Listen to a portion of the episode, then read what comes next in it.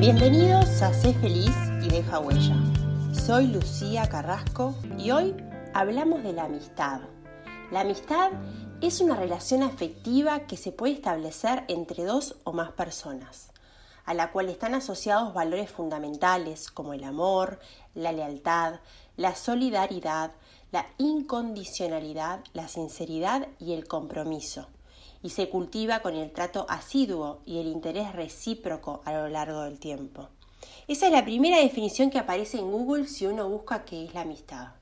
Y de esto hoy tuvimos ganas con Majo de juntarnos y charlar acerca de la amistad, que es algo que a todos nos llega y que vivimos todos los días. Aquí estamos con Lu, pasando lindo, conversando un poco de nuestra amistad, de cómo fuimos generando esta linda amistad, ¿verdad, Lu? Qué lindo, Majo. Sí, acá estamos tomándonos un cafecito y bueno, se nos ocurrió grabar este podcast de hoy acerca de la amistad, que es un tema tan lindo. Yo le estaba contando a Lu justo que estuve leyendo, a mí me gusta mucho, mucho Aristóteles. Y hay un libro de Aristóteles muy bueno, un poco pesado para quien no le gusta la filosofía, que se llama Ética Nicómaco. Eh, Nicomaco era el hijo de Aristóteles y Aristóteles en este libro, que es Ética, a Nicómaco le quiere transmitir las características que hacen a la buena persona y al buen vivir. Y habla muchísimo de mi tema preferido, de las virtudes, y entre las virtudes menciona a la amistad, a la cual considera, como él considera todas las virtudes como hábitos operativos buenos, considera a la amistad como un hábito ¿Por qué un hábito? Porque es operativo, porque hay que cultivarlo. Para que algo se vuelva hábito, uno lo tiene que repetir y repetir, incorporarlo a la vida de una manera habitual, justamente. Y la amistad entra dentro de estas virtudes, que recordemos también que virtud viene de vir, que es fuerza. Entonces la amistad es una fuerza y es un hábito que hay que cultivar. Y aquí estamos con nuestro estamos hablando de amistad, que para mí es un tema súper lindo porque, bueno, yo considero que tengo muchísimas amigas, que las quiero muchísimo y me parece que es importante saber que, bueno, que a lo largo de nuestras vidas hay, hay distintos tipos de amistad, ¿no, Majo? Tenemos, eh, hay gente que necesita muchísimos amigos y que es muy social y que le encanta tener muchos amigos y hay otras que con algunos pocos ya, le es como suficiente. De hecho, sabes que la psicología positiva eh, habla de que una vía para el bienestar es la vida relacionada que es clave, que muchas personas son felices prevalentemente con otros, pero hablan de que tiene que haber un tipo de relación íntima, que es muy importante, y esto es una de las claves de la amistad.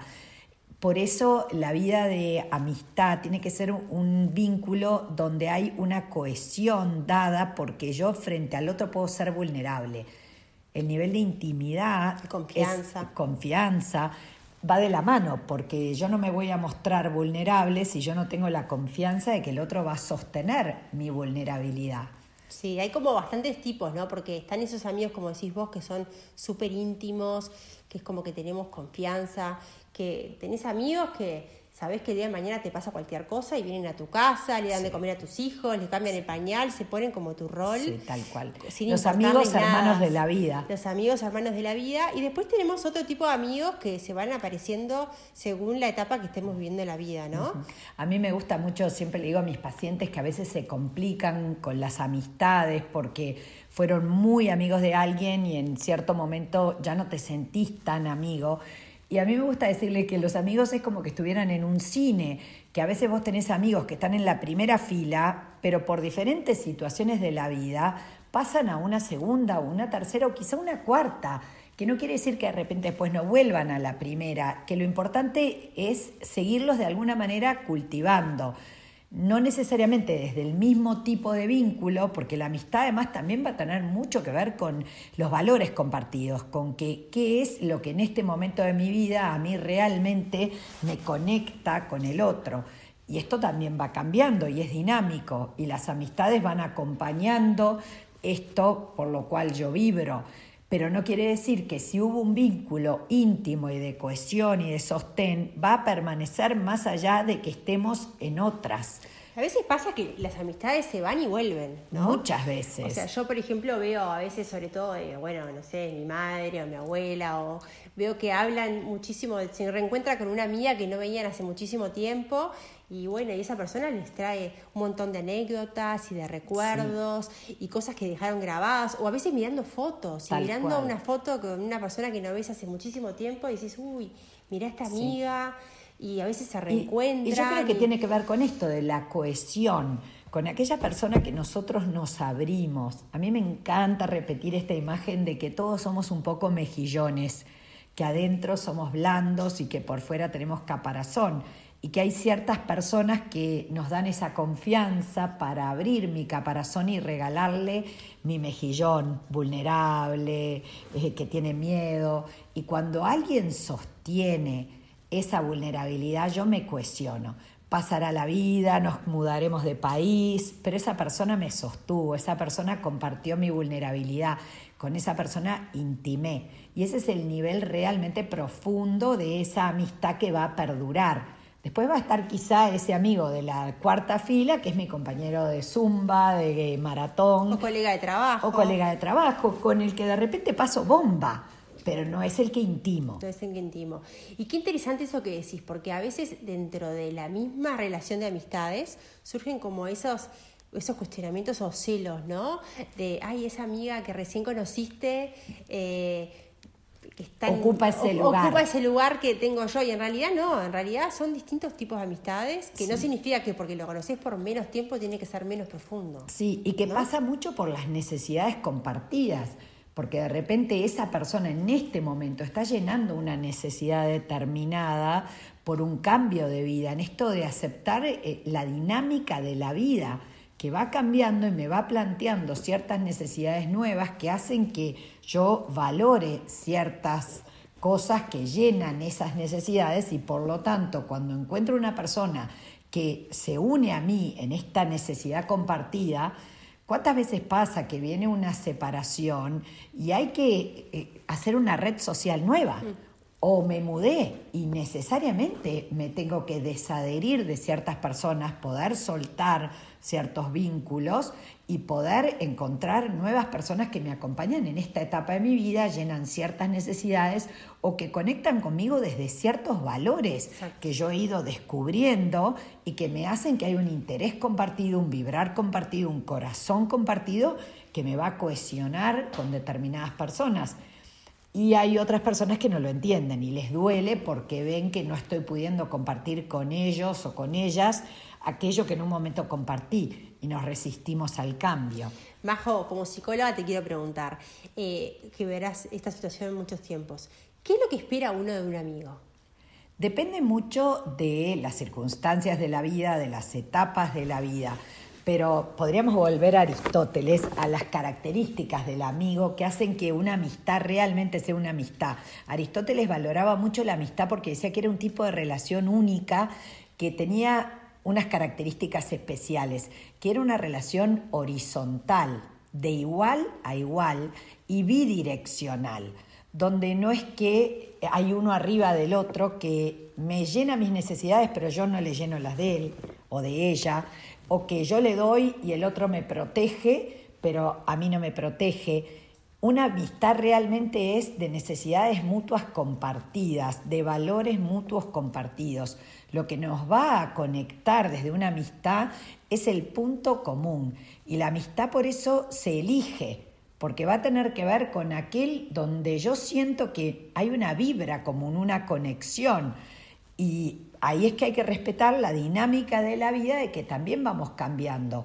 Pero cuidar que el vínculo puede haber cambiado para uno, pero no para el otro, y que puede ser muy lastimoso cuando alguien que no llena mi necesidad igual sigue adherido a mí y tenemos que ser conscientes que esa persona me puede seguir necesitando, aunque yo esté en otra, aunque haya cambiado, y cuidar ese vínculo, sostener esa relación, alimentarlo de alguna manera, quizá no con tanta intensidad o con tanta frecuencia, pero sí con cierto cuidado de aquello que la otra persona depositó en mí. Quien fue importante en mi vida va a seguir conectado conmigo y no hay que desecharlo, porque si no nos volvemos con una amistad utilitarista.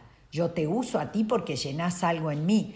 Y cuando hay vínculos amorosos profundos, son, eh, se dice eh, de ágape, que tiene que ver con el don, con decir yo me entrego, te cuido, te quiero, eh, soy leal a aquello que tú depositaste en mí. Una de las cosas lindas para mí de la amistad es, bueno, en particular cuando viví en Australia, es que si bien no te ves, hay otras maneras de alimentar hoy en día con la tecnología.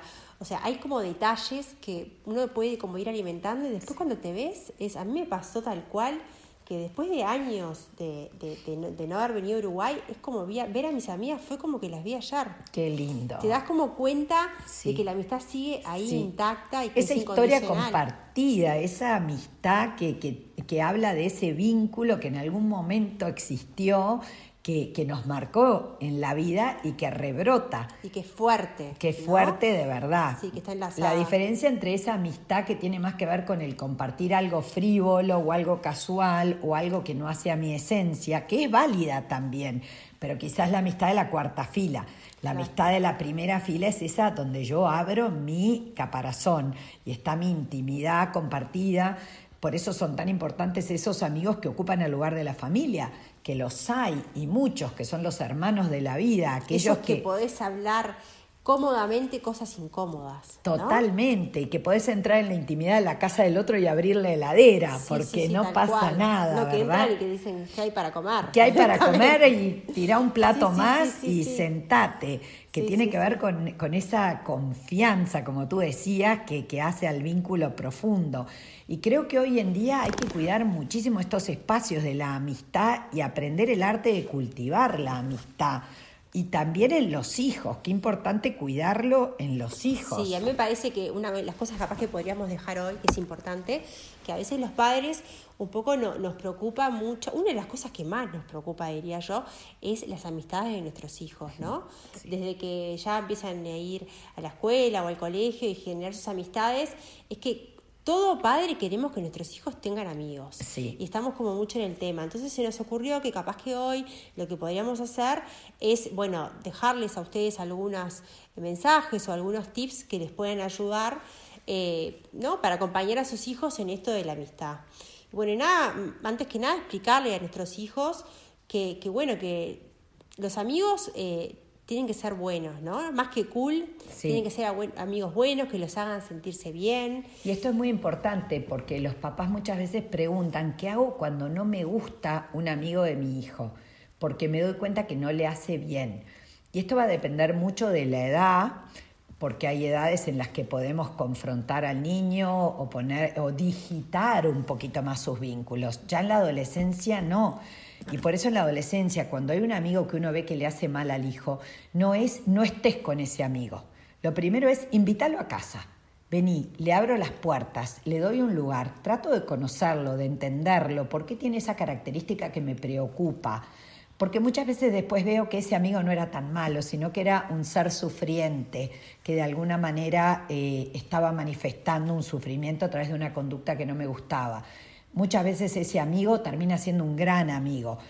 Pero después, si veo que no viene a casa o que sigue no gustándonos, pasa más que por confrontar y decirle no estés, que nuestro hijo adolescente ahí va a estar más todavía y va a elegir al amigo, aunque sea para llevarnos la contra, es irle mostrando a nuestro hijo cómo cuando está con ese amigo o esa amiga salen de él actitudes y sentimientos que le hacen mal, que lo entristecen, que lo enojan o que lo ponen en situaciones que no tienen que ver con su crecimiento. Y es muy importante en la adolescencia, como ya hemos dicho en otros podcasts, dar este criterio, ¿verdad? Este, esta interiorización de esa, de esa norma de vida que es el criterio que me indica qué me hace bien o mal a largo plazo para la persona que yo quiero llegar a ser. Y hay amigos que nos acompañan en ser nuestra mejor versión y hay otros que nos llevan sin querer o queriendo a alejarnos de nuestro crecimiento y mejora personal. Y ahí es a donde tenemos que apuntar como papás, irle iluminando a los hijos cuando ellos están siendo mejores, más felices, desarrollando sus talentos, poniendo en juego sus capacidades y cuando se van opacando y mostrando cualidades, conductas que no les hacen bien y cómo muchas veces están asociadas a ciertas personas. Entonces, esa asociación no me hace feliz, no me hace bien, no saca lo mejor de mí. Si lo voy llevando poquito a poco, el niño se va a dar cuenta que esa compañía no le hace bien. Y otra de las cosas que capaz que es bastante importante es que a veces van a haber conflictos que se van a surgir entre las distintas amistades y creo que es mucho más importante que tu hijo sepa manejar ese conflicto, afrontarlo, ver cómo lo puede manejar, a que capaz que hay niños que por miedo siguen una corriente o siguen una amistad que, que, por no tener ese, no saber cómo solucionar ¿no? ese conflicto. Ahí está el arte de los padres, de poder guiar estas conversaciones, a poder bajar a cuando vos estás y se planteó esto, ¿qué sentiste? ¿Cómo te sentiste? ¿Qué te parece que podrías haber hecho diferente? ¿Qué hizo fulanito? ¿Qué te hubiera gustado que hiciera? La próxima vez que pase, ¿cómo lo podés manejar? Pensemos juntos, vamos a prepararnos para la siguiente vez. Eh, como papás, no es el reto el camino, no es el prohibir el camino, es de a poquito y con ejemplos muy concretos de los niños, acorde a su edad, aprender a pensar, enseñar a los hijos a pensar Educar en virtud es educar en el hacer, pero es educar en el pensar. Es interiorizar lo que me hace bien, lo que me hace mal, lo que me aleja de sentirme bien, lo que me aleja de que me vaya bien en algún área y ir asociando cómo ciertas personas, ciertas circunstancias, ciertas decisiones que yo hago me acercan o me alejan. Y ahí de a poquitito el niño va a ir buscando personas y también en este ir pensando sobre las situaciones le vamos a ir enseñando estrategia de solución de las situaciones. Bueno, si te pelea, vos te quedas callado, ¿qué puedes hacer diferente? Si te en público te humilló, ¿Cómo te sentiste? ¿Qué podrías haber contestado? ¿Qué hubiera hecho fulanito? Porque a veces lo ven en un amigo y lo pueden interiorizar. Sí, eso significa que esas personas que tienen ese conflicto puntual no sean amigos, ¿no? Porque a veces pasa que los mejores amigos son aquellos que capaz que te terminan por momentos hiriendo más. Claro. Porque son los que más te relacionás, con los que más pasas tiempo. Entonces, como decís vos, ¿no? Saber cómo identificar esos momentos que son transitorios, que no significa que no te quiere. Sí, y irle enseñando cómo al amigo también le pasan cosas. En la amistad se cultivan muchas virtudes, la comprensión, la solidaridad, la generosidad, el compañerismo, la lealtad, enseñarle a los hijos a no criticar a los amigos, si nosotros somos padres que vivimos criticando a todo el mundo, hablando mal de nuestros propios amigos, les enseñamos a ir por atrás, esta lealtad de ser capaces de enfrentar. En la amistad se juega mucho la asertividad, decir, están mis derechos, pero están los derechos del otro, no pongo primero los derechos del otro, ni primero siempre los míos, de qué manera yo me enfrento al otro y puedo Además, defenderme. nivel de que, o sea, uno tiene que también eh, darse cuenta de, que las palabras al nivel que pueden herir a la otra persona y que somos todos distintos y capaz que una palabra para uno no es... Eh, no, le, no le afecta tanto como al otro, capaz que puede terminar en una depresión sí, muy importante porque está viviendo Imagínate a través de la amistad cómo se crece en empatía. Porque al cultivar las relaciones con otros niños, si hay un papá o una mamá que los hace reflexionar, que es muy importante que los niños son reflexivos en la medida que la familia se reflexiona cuando el niño te trae un problema, no me quedo solo con, ay, qué malo, ay, no deberías de haber hecho eso y me di la vuelta. Es, a ver, ¿cómo se habrá sentido fulano? ¿Cómo te sentiste vos? Hablemos de tus emociones, hablemos de cómo se siente el otro, ponete desde la otra mirada. ¿Qué le estará pasando? Esta pregunta es muy importante. ¿Qué le estará pasando a fulanito que responde de esta manera? ¿Tú lo viste que tenga algún problema? ¿Hay otro que lo pelea? ¿Cómo es su familia? Le amplío el campo de la mirada, le amplío el campo de análisis, hablamos de sentimientos. Todo esto es desarrollo de cociente emocional y las situaciones de amistad se generan muchas ocasiones de poder analizar y ampliar este cociente. Y qué importante que ahí es el rol de los padres, ¿no? De acompañarlos, nosotros acompañar a nuestros hijos. También surge eso de que están las invitaciones a los cumpleaños o a los eventos y hoy en día no se puede invitar a todos. Ay, total. ¿Y qué pasa? Que hay niños que realmente se sienten eh, dolidos y excluidos y cómo manejarles a ellos esa desilusión, que no significa que porque a este cumpleaños puntual no estás invitado, no sea tu amigo o no te quiera o sea, eso es, es, es, un challenge bastante importante de, ¿no? de cómo hacerle entender al niño y a veces va mucho más en el padre. Totalmente. Que a veces es la madre misma que se siente excluida y desilusionada. No, y todo este problema actual de las madres que se meten en los WhatsApps y opinan y les digitan todos los programas y hay que dejar que el niño también desarrolle por sí mismo autonomía, habilidad social natural, no sobreproteger digitando todo. Y, también es muy importante como padres enseñarles la empatía a través de que alguna vez inviten a ese niño que nadie invita y que ellos no querrían invitar. Y aprender este cariño y esta sensación de, de gratificación y felicidad que da a ser feliz a otro también, aun cuando el otro de repente no me lo pueda devolver en la misma medida y a ese que de repente nadie invita, ¿qué tal si hoy lo invitamos? Y vas a ver qué lindo que te vas a sentir tú tan feliz de invitar a ese otro. Y muchas veces se sorprenden de ver de que ese otro en el mano a mano saca brillo. Hay muchos niños que grupalmente no se interrelacionan bien y en el mano a mano sí. Sí, o en otros, en otros contextos, capaz que en una casa particular, con otro contexto, claro. con, otra, con otra, eh, o sea se siente más cómodo y actúa más seguro, saca lo mejor se sienten queridos, reconocidos. Bueno, Majo, entonces, ¿cómo terminamos esto de la amistad? Qué, lindo que es la amistad, para empezar. y dediquemos tiempo a la amistad. Y dediquemos tiempo y llamar a aquel amigo que, que capaz que no haces hace tiempo, que te da ese recuerdo. A veces uno se acuerda como de, de algo que le pasó y dice, ay, mira eh, como decía hoy, vi esa foto y te hizo acordar ese momento, qué lindo que es alimentarla.